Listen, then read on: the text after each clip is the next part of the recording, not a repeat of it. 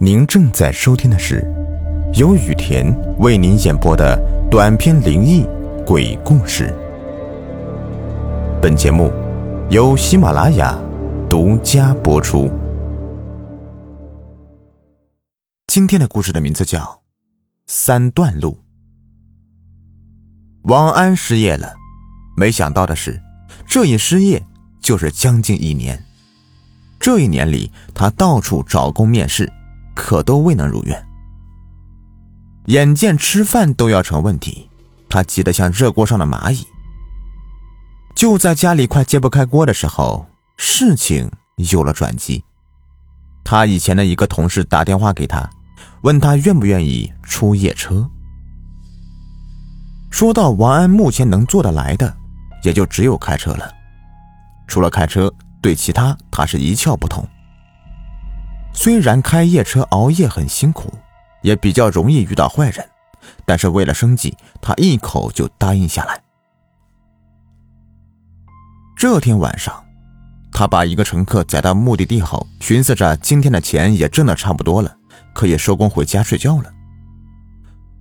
正要发动车子，突然有个男人低头凑过来问：“师傅，美林路去吗？”“啊，上来吧。”美林路正是他回家的路，他暗自庆幸，不用空着车子回去了，又赚了油费。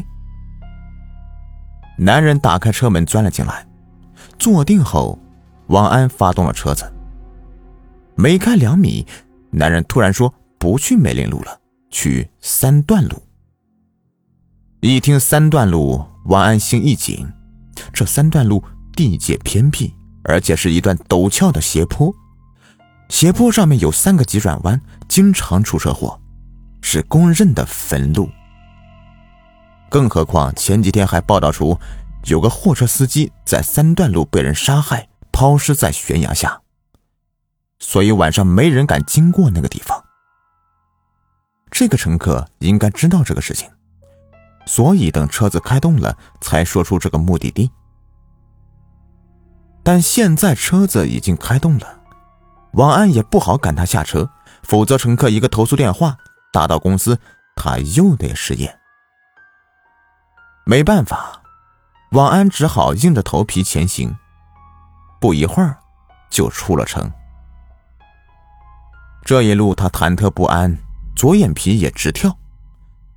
他警觉的从后视镜瞥了后面乘客几眼，还好，只见他已经眯了眼，在打瞌睡。没什么异样，应该不是坏人。转过这个弯，前面就是三段路了。王安反而轻松下来，想着赶紧把他送到地方，就大功告成了。偶然又瞥了那乘客一眼，这一瞥不要紧，只见他已经睁开了眼，而且正紧紧的盯着他。他的双手正藏在外套里面。他的手在干什么？外套里面有什么？匕首、枪、棍子。王安恐慌的两手直哆嗦，连方向盘都摸不稳了。哎有车！乘客突然大叫一声，说时迟，那时快，王安迅速一转方向盘，与迎面而来的庞大货车擦肩而过。紧接着，吱的一声，车被刹住了。太险了！后面的乘客从外套里面伸出手来，抹了一把额头上的冷汗，另一只手扶住了座椅靠背。还没回过神来的王安，回头看见乘客的双手上并没有什么凶器，也大大的舒了一口气。是啊，真险呐！乘客这时忽然凑近王安后脑勺，这是三段路中最危险的一个弯。听说好多司机就是在这里出事的。他的声音里透出阵阵的阴冷，听得王安背后直发凉。重新发动车子，王安又开始前行了。终于到达目的地了。乘客冷不丁的从后面伸过来一张票子，然后开门下车了。王安定了定神。再次发动车子，准备往回赶，这时，一张煞白的脸突然出现在窗外，王安被吓得差点跳下来。定睛一看，原来是刚才那位乘客。只见他阴森森的脸上突然挤出一个笑容：“您开车技术真不错。”啊，过奖了。王安心不在焉的回答着：“我说的是真的。我前几天见过一个司机，跟你一样，他也开的特别好。”他停了停，又说：“只是他命不好，几天前死了，就在三段路，死的很惨，血肉模糊。”说着，他便冲王安笑了笑，走了。王安又被吓出了一身冷汗，衣服都已经浸湿了。他老觉得这个人说话很怪，而且话中有话，笑容也很诡异。他猛地摇晃几下头，集中精力，一脚油门往城里赶。开着开着，又觉得不对劲儿，但哪里不对劲儿呢？右眼皮一直跳个不停，他只好把车子靠在路边停了下来，下了车，往四周望望，哪里不对劲儿呢？啊，原来回来的路上一辆车都没碰到过。